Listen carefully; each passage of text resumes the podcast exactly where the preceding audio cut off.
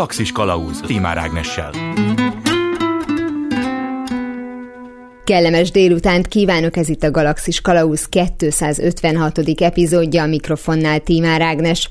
A 2024-es év első adásában olyan új témával kezdünk, amely persze kapcsolódik a korábbihoz, illetve korábbiakhoz.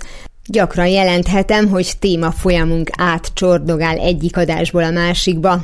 Sokszor végig, hát ha már ezt a vizes hasonlatot választottam okosan, csörgedezik heteken, néha hónapokon keresztül, de azért az viszonylag ritka, hogy átfolyna a következő évre. Egészen pontosan évente egyszer fordul elő. Egy képregényekről szóló minisorozattal zártuk az óévet, a négy epizódot magába foglaló szériában szinte minden a grafikus regényhez kapcsolódó témáról szó esett. A frankofon képregénykultúráról, a komikkonokról és cosplay versenyekről, a rajzolt figurák kapcsán némi nyelvhelyességről, de még a regényekben szereplő illusztrációk kialakulásának történetéről is. Olyan kérdéseket tárgyaltunk, amelyek nem feltétlenül evidensek, ha a témát említjük. A képregény szó hallatán a legtöbben szerintem a Marvelre vagy a DC-re gondolnak, illetve a szuperhősöket életre keltő film adaptációkra. Mi ezekkel minimálisan foglalkoztunk, épp a popularitása miatt, de maga a jelenség, nevezetesen, hogy miért és hogyan válnak népszerűvé egyes művek, már egy izgalmasabb kérdés. Ha valamilyen művészeti alkotást megszeretünk, akkor a ráció általában szabadságra megy, és teljesen mindegy hány évesek vagyunk, milyen neműek, milyen országban élünk, lelkesen rajongunk. Vagy lehet, hogy mégsem. Lehet, hogy függesz kortól, nemtől, születési helytől, a következőkben arra is választ keresünk, hogy az imént említett feltételek vajon meghatározzák-e a rajongási képességünket, esetleg hajlandóságunkat. Első megálló Torbó Anna Mária van velem itt a Pécsi Tudományegyetem kommunikáció és médiatudományi tanszékének adjunktusa. Szia! Szia! Nem tudom elképzelni, hogy nincsen ember, akit legalább ne érintett volna meg a rajongásnak a, a szele. 60-as évekbeli koncertek sikoltoztak a lányok, tehát a Rolling Stones, Beatles, és azt mutatták, hogy sírtak a, az első sorban a nézők, és kivitték őket, és rosszat. És Persze, van, volt is ilyen, és ez azt hiszem betudható egy szélsőséges példának, de egyébként szerinted ez a fajta attitűd, ez mennyire kötődik egy térség, vagy konkrétan egy országnak a mondjuk a társadalmi berendezkedéséhez, a szociológiai felépítéséhez. Tehát az, hogy itthon persze a rendszerváltás előtt nem nagyon láttunk ilyeneket, de nem nagyon voltak olyan bulik, amiken ilyen nagyon lehetett Igen. volna tombolni. Ma meg nem tudom, hogy már lehet, hogy ez a másik irány, hogy már úgy semmi nem tudja meglepni az embereket. Kezdjük is mindjárt azzal, hogy maga a személyem, ami rengeteg dologból áll össze, az mennyiben határoz határozza meg, hogy rajongó típus leszek-e, vagy konkrétan egy valamiért rajongani tudok majd? Nyilvánvalóan az embernek a személyisége, illetve az, hogy ő milyen mintákat hoz magával, az elég meghatározó tud lenni. Most visszatérve a konkrét példára, amit említettél, azért manapság is vannak szerintem olyan, akár olyan együttesek, akikért lehet rajongani, és rajonganak is, különböző közönségek. Ugyanakkor úgy gondolom, hogy talán azért is kevésbé hangsúlyos, vagy kevésbé látható ilyen formában, mert ugye sokkal többen vannak jelen, akár a zenei szintéren, akár a popkulturális médiatermékek palettáján szélesen értelmezve, vagyis sokkal szegmentáltabbá vált a közönség, és ugyan nem mondom, hogy nincsenek olyan előadók, akikért mondjuk hasonló mértékben rajonganának manapság is, de az talán ritkábbnak számít, mint mondjuk volt ez évtizedekkel korábban hiszen ugye specializáltabban meg tudják találni azokat az előadókat, akik az ő ízlésüknek, érzelmi világuknak kedveznek. És akkor ez a bizonyos érzelmi világ, ez mennyire kötődik személyesen hozzánk, ahogy te is mondtad, hogy honnan jöttünk. És akkor én is ezt hozom otthonról, az egyiket, ha erről van szó, vagy éppen a lázadó tinédzser, az pont a másikat, vagy pedig szoktak azért ilyen rondán vagy nem rondán általánosítani, hogy a németek milyen visszafogottak voltak egykor, ma meg pont, hogy nem az azok, hogy az olaszok hangosak, hogy a magyarok is hangosak, hogy a, ami nagyjából valószínűleg semennyire nem igaz így ebben a formában, de hogy egyébként maga a térség az mennyire határozhatja ezt meg. Biztos, hogy valamilyen szinten a vérmérséklettel összefüggésbe lehet hozni, ugye úgymond ugye a mediterrán országoknak a, a közönsége, vagy akár itt a gondolunk mondjuk a futballszortkolókra, ők, ők egészen biztosan vehemensebben tudnak rajongani, mint mondjuk az északi népek úgy, úgy általában véve, és a szülőkre, illetve a, az, az ellenállás, vagy nem is biztos, hogy ezt a kifejezést használtad, ami ugye a tinédzserekben nagyon sokszor megjelenik egyébként, és a rajongó vizsgálatoknak a, az egyik kitüntetett pontját is a rajongás és az ellenállás kapcsolata adja, az is kétség kívül fontos szerepet tud játszani, hogy például mondjuk egy fiatal otthon úgy érzi, hogy nem értik meg, nem tudnak azonosulni az ő problémáival, és akkor talál egy olyan közeget, és akkor itt már mindjárt átérünk akár a rajongói közösségeknek a szerepére is, ahova viszont úgy tud fordulni, olyan embereket tud találni, akik megértéssel fordulnak az ő problémájához, hasonló érzéseket tudnak megélni, és hát nyilvánvalóan hogy a hasonló érdeklődés az a fő pont, ami összeköti őket.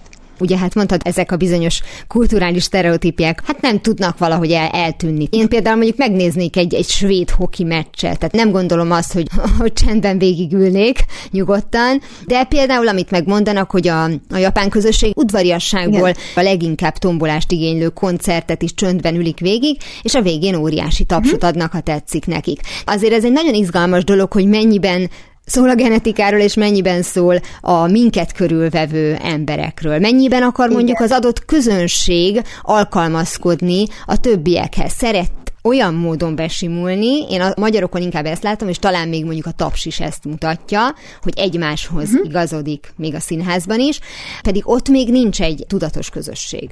Igen, ebbe biztos, hogy sok igazság van, amit mondasz, meg kifejezetten az ázsiaiak kapcsán jutott eszembe, hogy kultúránként eltérő az, hogy mondjuk mit tekintünk a rajongásnak az elfogadott formájának, és az ő esetükben kifejezetten igaz az, hogy mondjuk az, amit mi itthon hazánkban, vagy mondjuk Amerikában még inkább passzív rajongásnak neveznénk, amikor ugye mondjuk a rajongó csak követi a különböző tartalmakat, előadókat, de ő maga egyébként nem válik aktív taggá egy közösségen belül, vagy mondjuk nem hoz létre önálló tartalmakat, az mondjuk ott ezekben az országokban ugyanúgy egy fontos formája a rajongásnak, vagy a rajongási formák kifejezésének. Míg mondjuk azért hazánkban az, hogy kit nevezünk tényleg rajongónak, az, a sokszor azért másféle szempontok mentén artikulálódik. Látjuk ezeket a tizenéves fiúbandák ázsiai országokban, akik szinte tömeghisztériát tudnak kiváltani, már nem is csak a saját országukban, országaikban. Igen, olyan, mintha azért a mostani 10-20 évesek, akár mondjuk Japánról van szó, akár egyáltalán az ázsiai uh-huh. világról, hogy azért az most már lazul. Tehát, hogy, hogy azért is fölösleges kulturális sztereotípiákról beszélni, mert valójában hasonlulunk egymáshoz, akár mondjuk a rajongásainkban is. Igen, hát ugye ez főleg a globalizációnak köszönhető, hogy gyakorlatilag már a világ bármilyen felén előállított tartalom képes eljutni a másik felére, és ugye mindez előteljesen összefügg az új médiával, az új média adta eszközökkel, lehetőségekkel, hogy például maguk a rajongók is sokkal jobban tudnak kapcsolatokat építeni más kultúrák, más országoknak a rajongóival, mint ahogy erre korábban példákat láthattunk amikor elkezdtünk beszélgetni, kizárólag koncertekre, művészeti élményekre gondoltam, uh-huh. és aztán te ugye említetted a foci meccset, hát nyilván az is ide tartozik, de hogy vannak uh-huh. kifejezetten olyan területek az életben, amelyek ezt vonzák, tehát a rajongás jelenségét uh-huh. is mhm. vannak, amelyekre úgy vagyunk, hogy mondunk egy igent vagy egy nemet, de amúgy nagyjából hidegen hagy, pedig a téma esetleg fontos. De szerintem azért fontos lenne, hogy röviden tisztázzuk a rajongónak a, a fogalmát, bár nyilvánvalóan minden hallgatónak van elképzelése eh, róla. Ugye általánosságban azt lehet mondani, hogy rajongónak nevezünk olyan személyeket, akik valamilyen intenzív érzelmi köteléket alakítanak ki egy adott kulturális termékkel, akár személlyel kapcsolatban, ugye ez szokás a rajongás tárgyaként megjelölni, ugye akár itt a foci rajongók esetében akkor maga a futball, vagy éppen az aktuális futballcsapat, akikért rajonganak, és egyébként először magát a rajongó kifejezést is a sport területén kezdték el használni szélesebb körben. És ugye ezek az emberek általában a társadalom többségének a szempontjából túlzott mértékű időt, energiát, érdeklődést fordítanak ezekre a, a tevékenységekre. Ugyanakkor azt is tudjuk azért a mindennapi tapasztalatainkból, hogy nem feltétlen szokás mindenkit rajongónak nevezni, akire ez igaz. Például nem nagyon szoktuk azt mondani, hogyha valaki sokáig van ment a munkahelyén, hogy akkor ő most a munkájának lenne a rajongója, ugye sokkal inkább munkamániásnak szoktuk nevezni.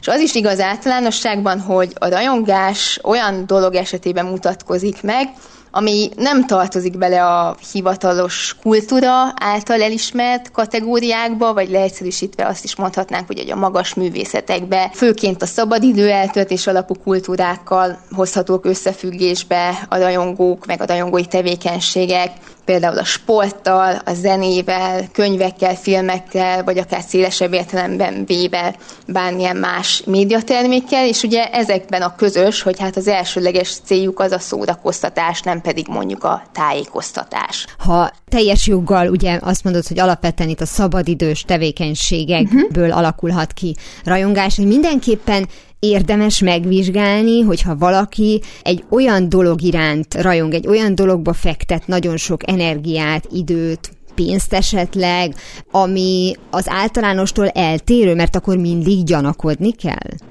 Ez a megközelítés általában jellemző volt nagyon sokáig, most már azért úgy veszem észre, hogy kezd kicsit így a rajongásnak egy ilyen pozitívabb értelmezése is, és megjelenni, ugye nagyon sokszor inkább, a, ahogy én magam is egyébként ugye mondtam, hogy ugye a társadalom többsége szempontjából ők valamit túlzásba visznek. Úgy gondolom, hogy ez a megközelítés azért kezd felülíródni.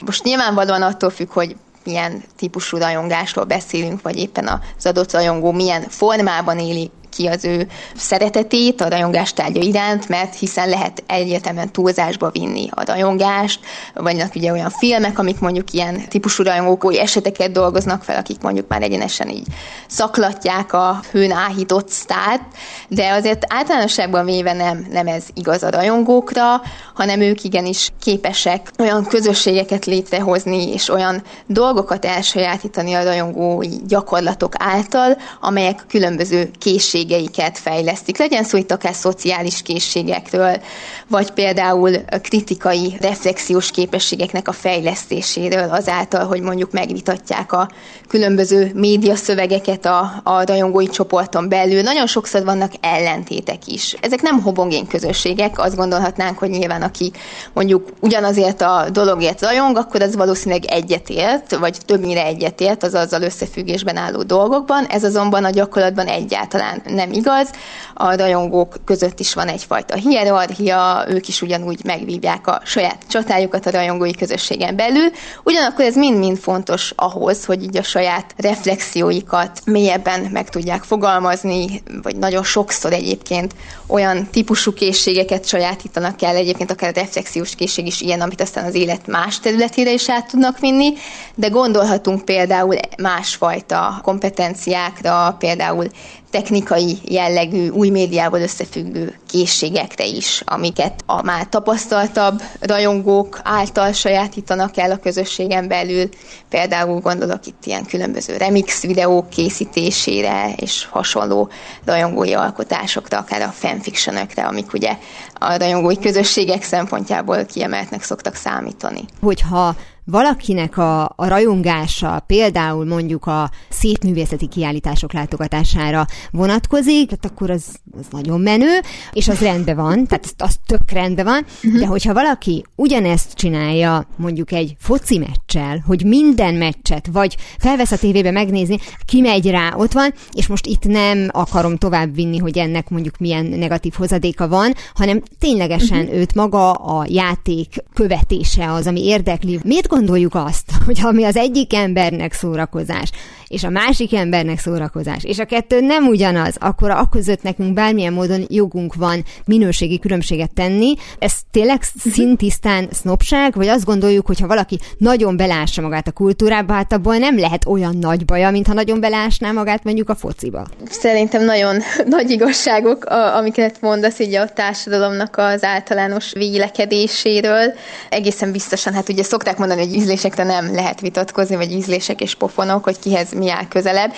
De én úgy gondolom, hogy amit a példádban mondta, hogy valaki mondjuk eljár kiállításokra, vagy a múzeumba, hogy de azért ritkán használjuk ezt a, ezt a kifejezést, hogy akkor ő most a, nem tudom, a művészeteknek a rajongója lenne. Nem azt mondom, hogy, hogy nincs erre példa, de ez így mondjuk így a hétköznapi beszédben azért nincs benne olyan szinten, mint hogyha mondjuk a foci drukkerre használom azt, hogy ő rajongó lenne.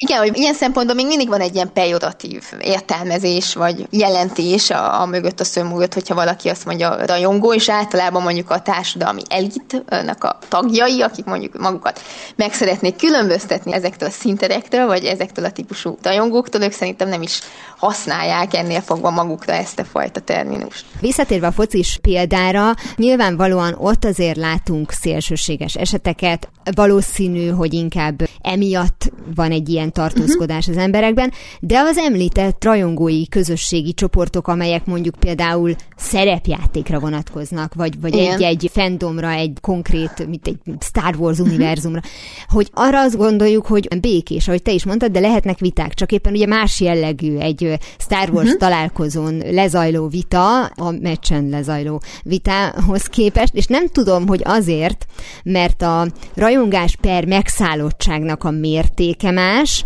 vagy a a miensége, ami egyébként bizonyos személyiségtípust vonz az egyik és a másik is, és hogy más módon intézik el a konfliktusokat, más módon akarják meggyőzni a másik embert. Tehát, hogy tulajdonképpen a két csoport attitűdjek között az, a különbség az mi? Csak a mérték? Kétségkívül a rajongói megnyilvánulások azok, amikben elsősorban különbség van, de ugye ez már magából a rajongott tárgynak a természetéből is adódik, hiszen ugye azért az, aki kimegy egy meccsre, egy felfokozott érzelmi hangulatot fog tapasztalni, ami ugye kifejezetten azokban a pillanatokban hág a tetőfokára. Még mondjuk egy médiaszöveggel kapcsolatos rajongásnak nem azt mondom, hogy nincsenek ilyen kitüntetett pillanatai, hiszen mondjuk mikor kijön egy újabb Star Wars film, vagy bármilyen másik franchise is beszélhetnénk, akkor ez kétségkívül megmozgatja a, a rajongókat, azért ott is találunk egy ilyen nagyobb fokú érzelmi amplitudót, vagy érzelmi fokozatot a rajongók esetében, de általában ez azért jobban eloszlik időben, mármint így a rajongásnak a hevessége, az intenzitása, véleményem szerint mondjuk a sportrajongók esetében, ahol meg ugye kifejezetten a, a meccsekről meccsekre való járás és élmény az, ami ezt, a, ezt az intenzitást fokozza.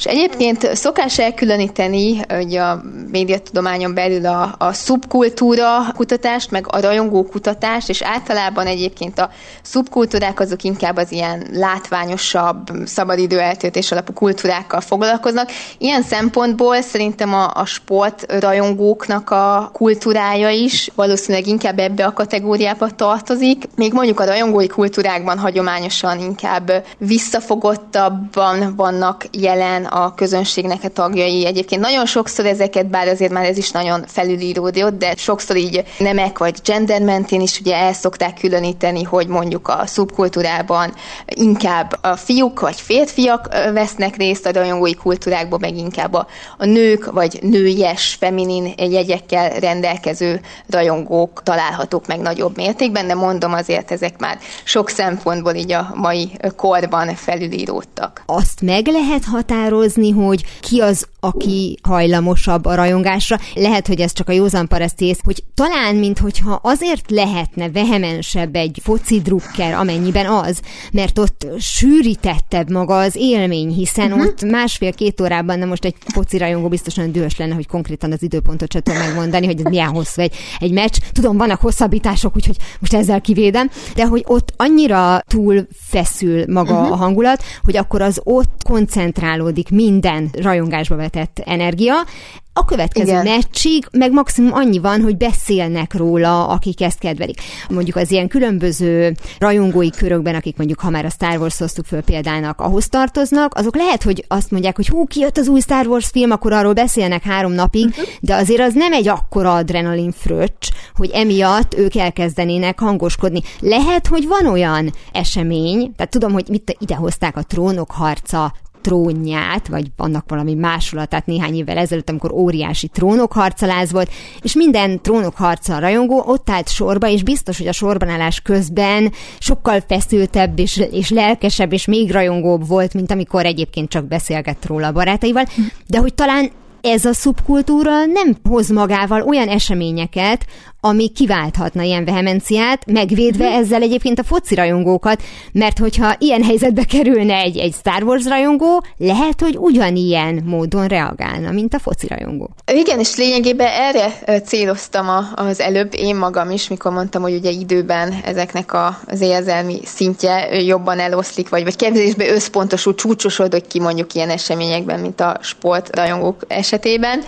Igen, mondjuk érdekes lenne megnézni, hogy akár nem tudom, egy, egy ilyen képzeletbeli Star Wars foci meccset, hogy, hogy mondjuk ott, hogyha különböző szereplők játszanának egymással, akkor mondjuk az mennyire mozgatná meg a rajongóknak. Ugye ilyen szempontból azért szerintem maga, amiről még nem beszéltünk, és egy fontos aspektus lehet, ugye ez a verseny, hogy azért ezeknek a sportmérkőzéseknek ugye általában, vagy hát gyakorlatilag mindig ugye van egy győztese, meg egy vesztese, ami ugye hát ugye eleve elő előidézi ezeket a vehemens érzelmeket, és én például most így a tényleg ez csak a saját tapasztalataimból kiindulva, teljesen én magam is másként éltem meg, mikor mondjuk voltam egy nagyobb sport eseményem, mint mondjuk mikor voltam egy ilyen play it eseményem, amit említettél, aztán annak a keretébe hozták el a szónok harcából a tónt is, meg én ott voltam egy ilyen Harry Potteres dedikáláson résztvevőként, és hát nagyon izgatott voltam, de más volt mégis az az érzés, vagy ennek az intenzitása, mint mondjuk mikor a magyar gyorskorcsolya válogatottért szurkoltam a, a Debreceni stadionban.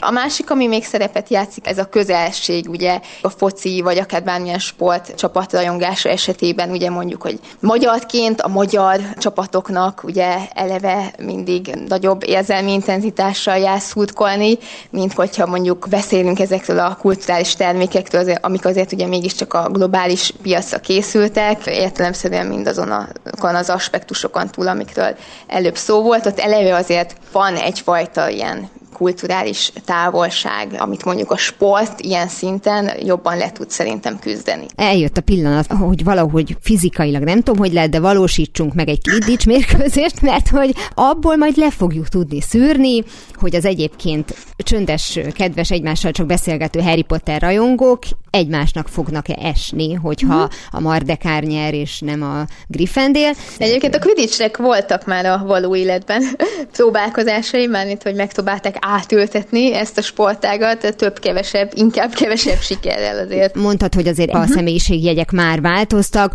de mégis, hogyha azt a szót kimondjuk, hogy rajongás, akkor olyan kedves módon mindenki, vagy nagyon sokan rávágják, hogy tini lányok.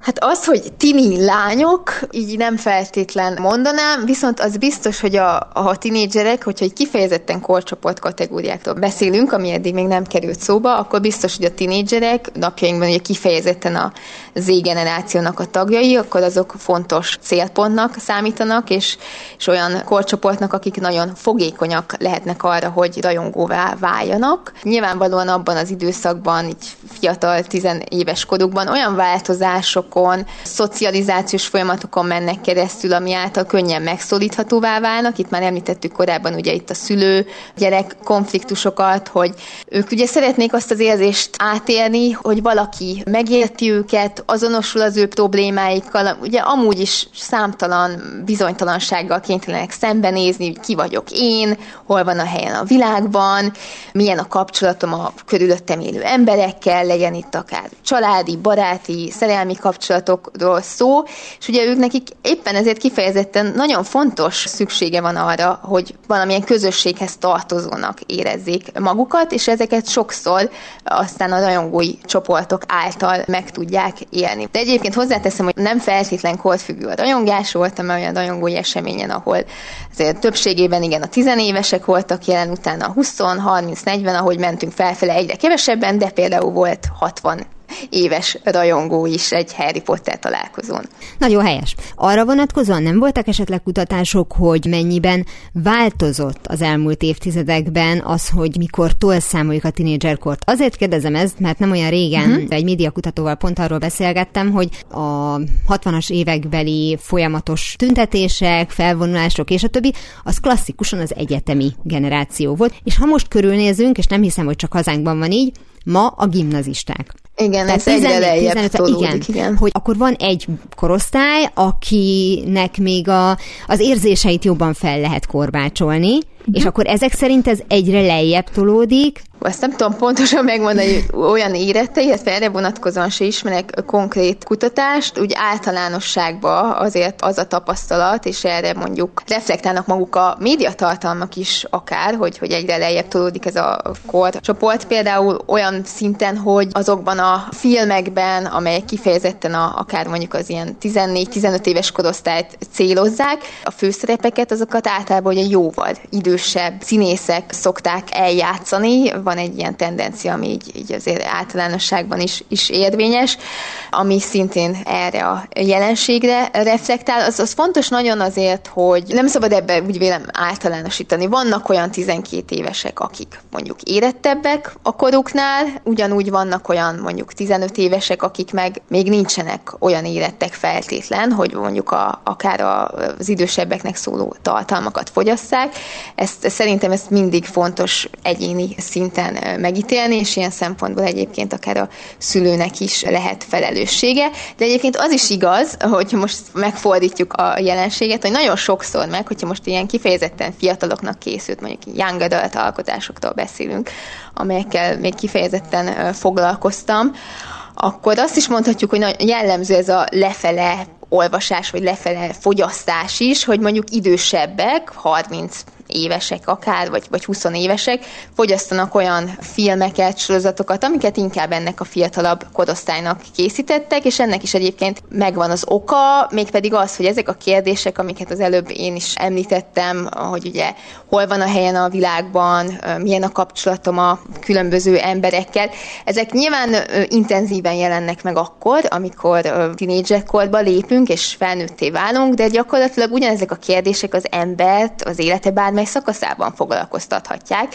és ebből kifolyólag nagyon sokszor visszanyúlnak ezekhez a fiatalabbnak készült alkotásokhoz. Akár itt most a Harry Potter univerzumot tudom megemlíteni, akár bármilyen más hasonló médiaterméket. Nem tudom, hogy azzal, hogy megváltoztak a családi berendezkedések, a párkapcsolatoknak a típusa, az elköteleződésnek az időpontja kitolódott, vagy egyáltalán nem jelenik meg, hogy például ezek a változások, ez szül ilyen karaktereket. Tehát, hogy régebben aki már 30-as volt, az korosnak számított, és nem abban az értelemben, hogy a 40-es az új 20-as ma is, régen meg a 40-es a 40-es volt, de valóban más típusú életet éltek, tehát ott, ha valaki 30 évesen még mindig kereste önmagát, akkor ott már nekiállt a család is segíteni, keresti, és megtalálják. Igen, hát ezt ugye tapasztaljuk a saját környezetünkben, hogy ezek a korszakok egyre jobban kitolódik, és az, hogy ez mennyire lehet összefüggésbe hozni ezekkel a, a tartalmakkal, azt nem tudom, az is lehet, hogy sokkal inkább ezek a tartalmak reflektálnak a, a fiataloknak a, a valóságára, hiszen ugye amit talán érintőlegesen említettünk, csak hogy általában nagyon fontos az azonosulásnak, az identifikációnak a megléte, ugye ami kapcsolatot tud teremteni az alkotás és a, és a fogyasztó, vagy hát ugye a, a rajongó között, ezek a korcsoportok, az, hogy mondjuk ilyen típusú termékeket fogyasztanak, azért én úgy gondolom, hogy ez nem feltétlenül jelenti azt, hogy mondjuk mindenki közülük szintén megrekedt volna egy ilyen szinten, vagy nem jutott volna túl ezeken a sajátosságokon, vagy ezeken a kihívásokon, hiszen értelemszerűen ez nem zárja ki azt, amiről még szintén nem beszéltünk, hogy egyébként ugyanazon ember többféle, akár nagyon különböző dolognak is lehet a rajongója,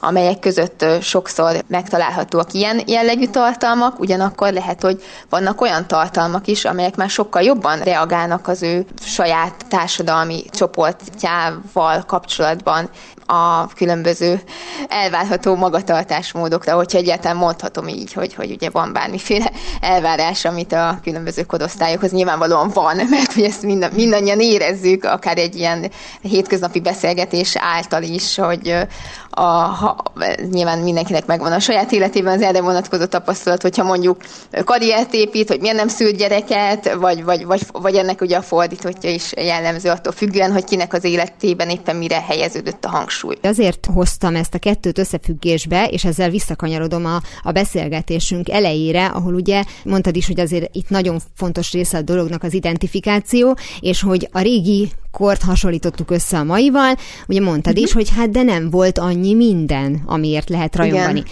És ma, meg amikor azt látjuk, hogy virtuálisan, digitálisan, akárhogyan is, a mesterséges intelligenciával, mert most már őt semmiből nem lehet kihagyni, létre tudnak hozni olyat, bármit, világokat, amiről korábban nem is feltételeztük, hogy van, lehet. Tehát nem arról van szó, hogy vágytunk rá, elképzeltük és megvalósult, hanem hogy kitárulnak olyan világok, amire nem is számítottunk. Tehát, hogyha valaki rajong valamiért, és azt gondolom, hogy lehet, hogy ebben a tekintetben tényleg lényegtelen az életkor, akkor hajlamosabb lesz arra, hogy mivel látja, hogy őt mindig újra és újra meglepik ilyen csodálatos dolgokkal, semmivel nem fog megelégedni. Mert hogy az, azt mondja, hogy hát mindenhol így a fejemre eshet egy csoda, hát látom, hogy ez történik, akkor ha egy kicsi problémám is van vele, akkor kiszállok. Tehát én ezért hoztam összefüggésbe a kettőt, talán hibásan. Uh-huh. A rajongói csoportok meg valamiért vágynak egy másik világba, amennyiben hm. erről van szó.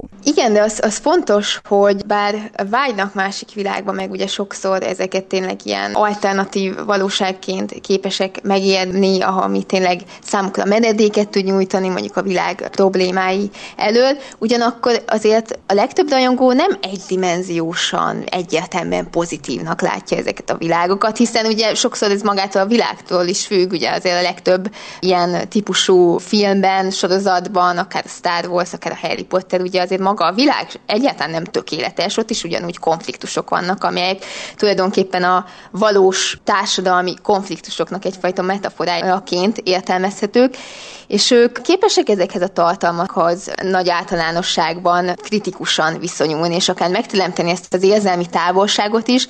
Nyilván itt is rajongótól függ, hogy kiről beszélünk, de azért a többségre szerintem nem jellemző az ilyen direkt módon, hogy ő mondjuk azért nem fogadná el a, a társadalomnak a, a valóságát, mert azt hiszi, hogy valami jobbat, valami álomszerűbbet is tud kapni, hiszen ezek által a szövegek által is ugyanúgy szembe kell nézniük a társadalom társadalomnak a, az árnyoldalával. Azt megbeszéltük, hogy ugye az, hogy valaki egy valamilyen univerzum iránt rajong, és mondjuk a csoportnak a tagja is, sőt azt is megbeszéltük, hogy ez országhatárokon átívelő lehet, de mégis összeköti őket az, hogy ugyanazt a dolgot szeretik, vagy ugyanarról a dologról gondolkoznak, hiszen ugye a vita is szóba került. Tehát ez a csoporthoz tartozás, ahogy mondtad is, egy bizonyos rétegnél, vagy egyes rajongóknál menekülés is egyben. Tehát valójában az exkluzivitás iránti vágy pont a rajongásból hiányzik. Tehát, hogy itt a csoporthoz tartozás az egyik legfontosabb része, hogy olyan embereket lássak magam körül, akiknek hasonló mondjuk az értékrendjük e szerint, hiszen fontosnak tartják a trónokharcát, a Star Wars-t, a Harry Pottert, a, az akármit, és éppen ezért nem kell megmagyaráznom, hogy miért nem vagyok őrült. Igen, ez az, ami motiválja őket arra, hogy létrehozzanak, vagy ugye már, hogyha találnak ilyen közösséget, akkor csatlakozzanak ezekhez a közösségekhez, hiszen egyrészt az ember az, az ugye közösségi lény, és, és értelemszerűen örömét leli abban, ha olyan típusú emberekkel tudja megvitatni azt, amit szeret, akik hozzá hasonlóak, mert ők is mondjuk értékesnek látják ugyanazt a média szöveget, mint ők. Ugye itt van egy nagyon szélsőséges, és az emberben mind a kettő attitűd megtalálható talán, hogy egyrészt ez, hogy szeretnék olyan emberekkel lenni, akik olyanok, mint én, másrésztről pedig én szeretnék különleges lenni. Én szeretném, uh-huh. ha ez a valami csak nekem szólna. Tehát, hogy ez ütközik akkor a, az emberekben? Tehát, hogy valójában rajongásnak csak azt lehet nevezni, ahol láthatóan egy csoport is összegyűlik valami mellett? Mert hogy, hogy azért van olyan, Nem. hogy egy vagy két Aha. ember rajong valamiért, a többiek meg azt se tudják, hogy mi az. Igen, igen, és ezt, ezt szerettem volna én is hangsúlyozni, hogy egyébként ugye általánosságban azt mondhatjuk, hogy léteznek mondjuk passzív és aktív rajongók, és ugye az előbbiek azok inkább a fogyasztói szerepkörben jelennek meg, az utóbbiak azok, akik már mondjuk közösségben is megjelennek, illetve sokszor ugye átlépik ezt a hagyományos fogyasztói, termelői határt, mert ők maguk is létrehoznak valamilyen médiatartalmat.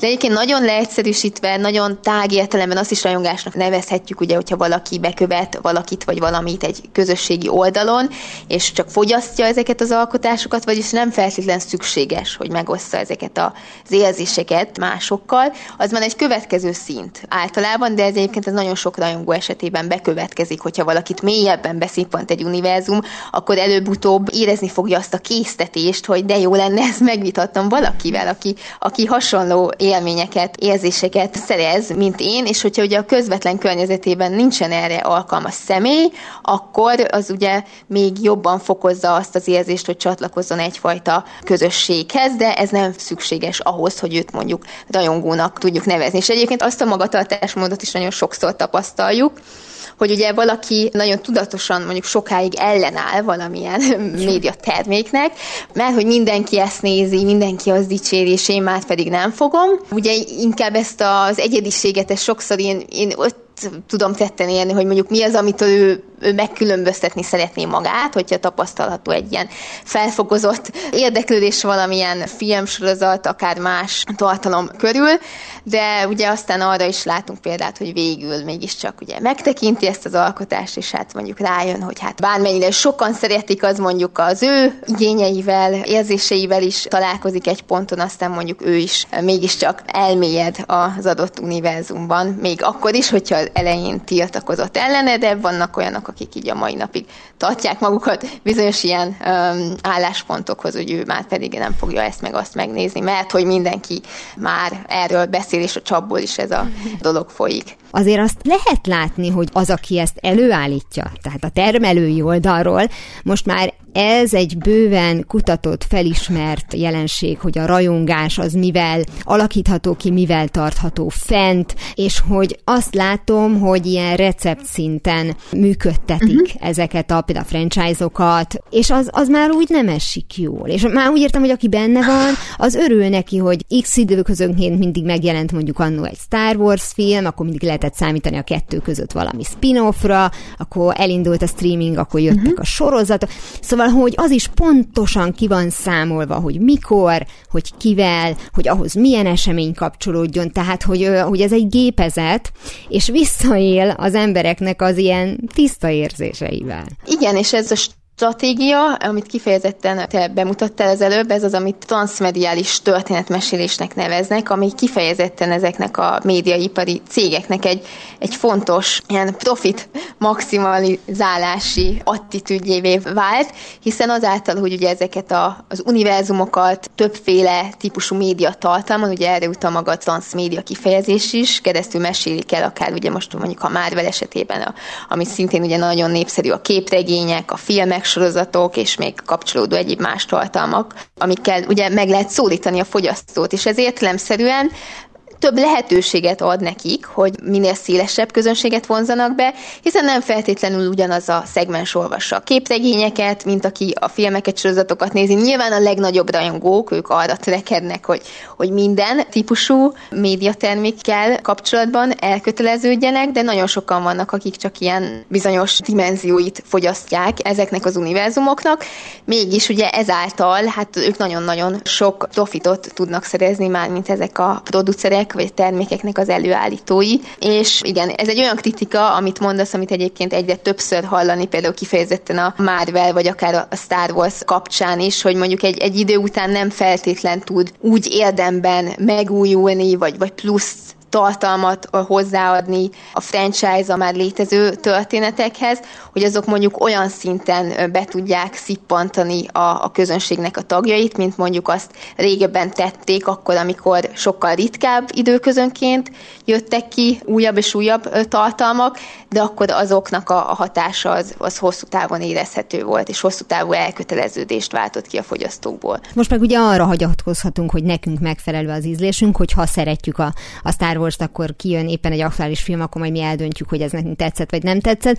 Itt nyilván az új embereknek a, a megnyerése, ahogy te is mondtad, az az, ami esetleg kétséges lesz, és egyébként pedig kihúzza meg a határt, hogy, hogy ugye mi az, ami értékes, mi az, ami nem, mi az, ami hozzátesz, mi az, ami nem. Ráadásul, ha Hollywood kezdetére visszamegyünk, hát nyilvánvalóan mindenki pénzt akar termelni. Tudták uh-huh. nagyon jól, hogy az élet csodaszépet, azt karácsonykor kell bemutatni. Tehát, hogy ez, ez azért nyilván őket mindig mozgatta. Le lehet szokni valamiről, ha nem ért minket egyébként azzal kapcsolatban valamilyen negatív élmény. Tehát, hogy, hogy azt szokták mondani, ha, kinőttél belőle. De hát az előbb megbeszéltük, hogy ez nem feltétlenül kor kérdése. Tehát, hogy biztos, hogy tudok mondani olyan zenekart, amit jaj, de szerettem 16 évesen, ma már látom, hogy úristen, milyen bénák voltak, és tényleg én ezt hallgattam. De ronda módon, hogyha eszembe jut, akkor dobban egyet a szívem, mert nosztalgikus, és nagyon utálom, hogy az én tizenéves koromra pont ilyen zenekarok jutottak. Szóval, hogy mi az, ami miatt az ember mondjuk ki tud szállni, vagy ki akar szállni egy ilyen körből? Azért tényleg megint nagyon számít ez, hogy milyen szintű a rajongói elköteleződés. Ugye tínédzserkorban nagyon jellemző, hogy ilyen rajongói közösségeknek, vagy bizonyos előadóknak, tehát tartalmaknak a rajongóivá válunk. És hát ez kifejezetten az a kor egyébként, amikor az is nagyon gyakori, hogy mondjuk egyik évben ennek a zenekarnak vagyunk a rajongói, vagy a tinédzserek azokért rajongók, a következő évben meg már egy másik zenekarért, és hát ugye azt se zárja ki, amiről szintén beszéltünk, hogy az, hogy mondjuk egyszerre többféle típusú dolog iránt elköteleződjön valaki. Egyébként erre Henry Jenkinsnek, ismert médiakutatónak van egy elképzelése, ő úgy gondolja, hogy a rajongók azok egyszerre vadolzók és nomádok is, és azért vadolzók, mert mindig csak a számukra hasznos elemeket emelik ki az adott termékből, ugyanakkor nomádok is, mert miután ezt már megtették, újabb és újabb médiaszövegek felé vándorolnak, mert nem tudnak megállni. Ugyanakkor azért mindenkinek az életében biztos, hogy vannak olyan alkotók vagy alkotások, amelyek kivételnek számítanak.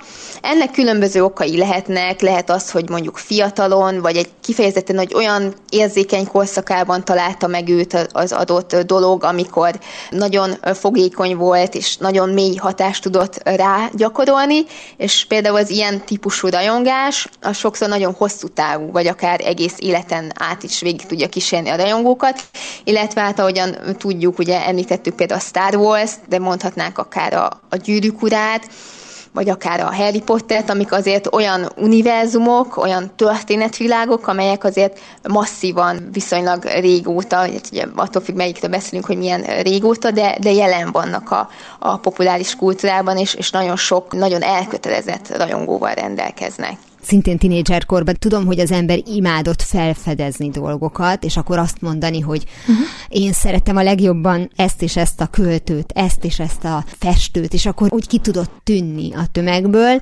de valójában akkor az nem volt rajongásnak nevezhető. Az lehet, hogy valóban tetszett neki, de maga a tény tetszett, uh-huh. hogy ezt így elmondhatja a többieknek. Igen, attól függ, hogy milyen szinten köteleződött el. Nyilván itt az egyedi eseteket érdemes vizsgálni, de az is lehet, hogy ez mondjuk egy ilyen pillanatnyi rajongás volt. De ez a rajongói közösségeken belül is egyébként egy, egy másik konfliktus forrás, az, hogy ki az, aki igazi rajongónak tekinthető, és ki az, aki csak ilyen, ilyen divat rajongó. Ez szintén egy, egy olyan téma, amit hosszasan lehetne boncolgatni. Vannak bizonyos közösségekben kritériumok, amiknek meg kell felelni, illetve vannak különböző rajongó közösség típusok is, vannak olyanok, akik inkább kifejezetten a meglévő univerzumnak az erősítését tartják fontosnak, vagyis azokat, hogy mondjuk azok a, a média tartalmak, amiket a hivatalos alkotók előállítanak, azok közvetítődjenek a rajongói közösségek tevékenységében is, illetve vannak olyanok, akik kifejezetten erre a, az átalakításra, a transformativitásra mennek rá, kiváltképpen a fanfictionök, amik ide sorolhatók, amelyek ugye hát kifejeznek egyfajta rajongást az univerzum iránt, hiszen az adja meg az alapot, hogy ezek az alkotások megszülethessenek.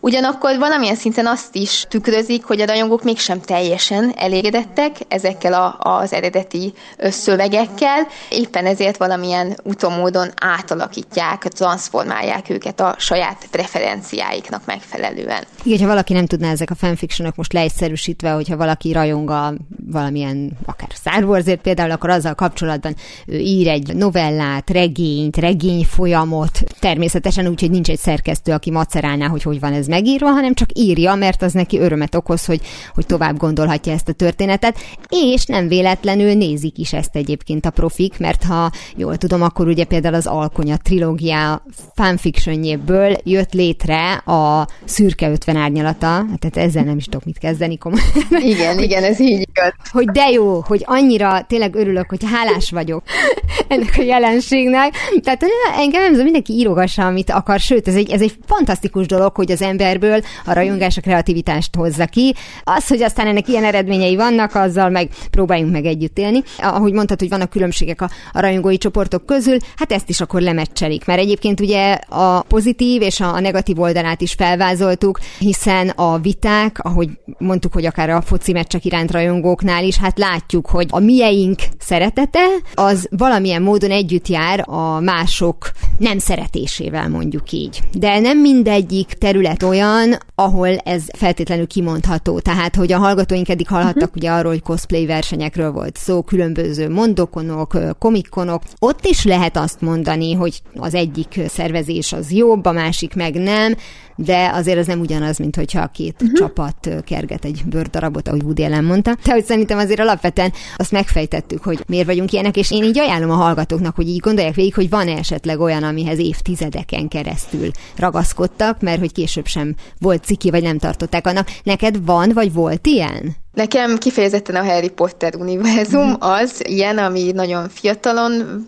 ragadott magával, gyakorlatilag együtt nőttem fel Harryvel és barátaival a regények, illetve a filmek által, és aztán egyébként így a rajongó kutatásokon belül a Harry Potter univerzum lett a fő kutatási területem, és ebből írtam a doktori diszertációmat, illetve abból fog majd nagyon remélem megjelenni az első könyvem is, ami kifejezetten a Harry Potter mint transmediális univerzummal foglalkozik, illetve a Harry Potter rajongói közösségekkel és az ő olyan aktivitásaikkal, amelyek ilyen szélesebb társadalmi kontextusban nyúlnak vele, valós társadalmi problémákra reflektálnak, mind globális példákat tekintve, mint pedig kifejezetten egy magyar közösségnek a vonatkozásában. No hát, hogyha valaki Harry Potter rajongó, akkor már csak ezen keresztül is megfejtheti a kereskedelmi, illetve a médiaszociológiai varázslatot, hogy tulajdonképpen hogyan, hogyan lett ez ekkora, nem tudom, fandom, de én is szerettem a Harry Pottert. Sajnos én nem vele nőttem föl, tehát hozzám később jutott el, én legalább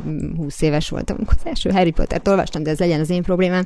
Torbo Anna Mária volt a vendégem, a Pécsi Tudományegyetem kommunikáció és médiatudományi tanszékének adjunktusa. Köszönöm, hogy ezeket elmondtad. Én is köszönöm a lehetőséget. Azonnal visszatérünk a normális állapotokhoz, mihelyest bizonyosak leszünk abban, hogy mi is a normális. A rajongói csoporton belüli viták mellett nem tértünk ki a konkurencia tartalmakért lelkesedő, egymással vetélkedő csapatokra, mert hogy arra elment volna még egy adás, abban biztos vagyok. Hiszen két Star Wars rajongó némi harc után végül kiegyezhet abban, hogy Na, de azért jó ez az egész univerzum, nem? De Míg ha egy Star Trek rajongóval akadnának össze, és történetesen egyikük sem olyan elfogadó, hogy mindkét sorozatnak helyet biztosítana a kedvencei között, akkor bizony sokkal nehezebb lenne lezárni a melyik a jobb film tematikájú vitát. Továbbá a tapasztalat azt mutatja, hogy aki egy valamiért rajong, az általában hamarosan több mindenért fog rajongani, mert ő rajongó típus. Ezek a rajongások követik egymást, és vagy párhuzamosan vannak jelen az életében, hol az egyikre helyezve nagyobb hangsúlyt, hol a másikra. A legjobb példa erre talán Nick Hornby, aki nem biztos, hogy tudna fontossági sorrendet állítani a zene és a foci között. Szerencsére ezt nem kéri tőle senki. Annak örülünk, ha valamely témában újabb könyvet jelentett meg. És itt kell kihangsúlyozni, hogy a sokak számára céltalannak tűnő fanfiction műfajához semmi köze Hornbinak, mert bár ártatlan fétisei gyakran központi szerepet kaptak korai műveiben, az akkor is irodalom volt és ami a legfontosabb, úgy tud írni imádat a tárgyairól, hogy az ember kedvet kap csatlakozni.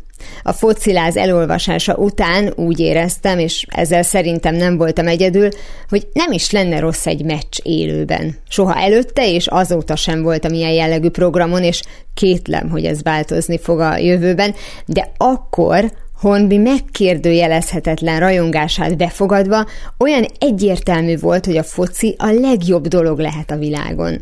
Szóval kellett némi idő, hogy felszálljon a köd az agyamról, de egész kellemes néhány nap volt, amíg épp kedveltem a sportot. És tekintve, hogy a brit szerző ugyanilyen hatásos tud lenni, ha zenéről ír, azt hiszem rábíznám a rajongói csoportok szabályszerű működésének felügyeletét, és ahogy ezt most így kimondtam, már éreztem is, hogy ekkor szűnnének meg ezek a csoportok, és vonulnának illegalitásba. Szóval visszavontam a központosítási javaslatomat egy saját vétóval, mert hogy mindenki az iránt rajong, amiért akar, és ha társasága is adódik, akkor lesz az igazi, mert végre lehet vitatkozni valakivel, és épp arról, amiről szeretnénk.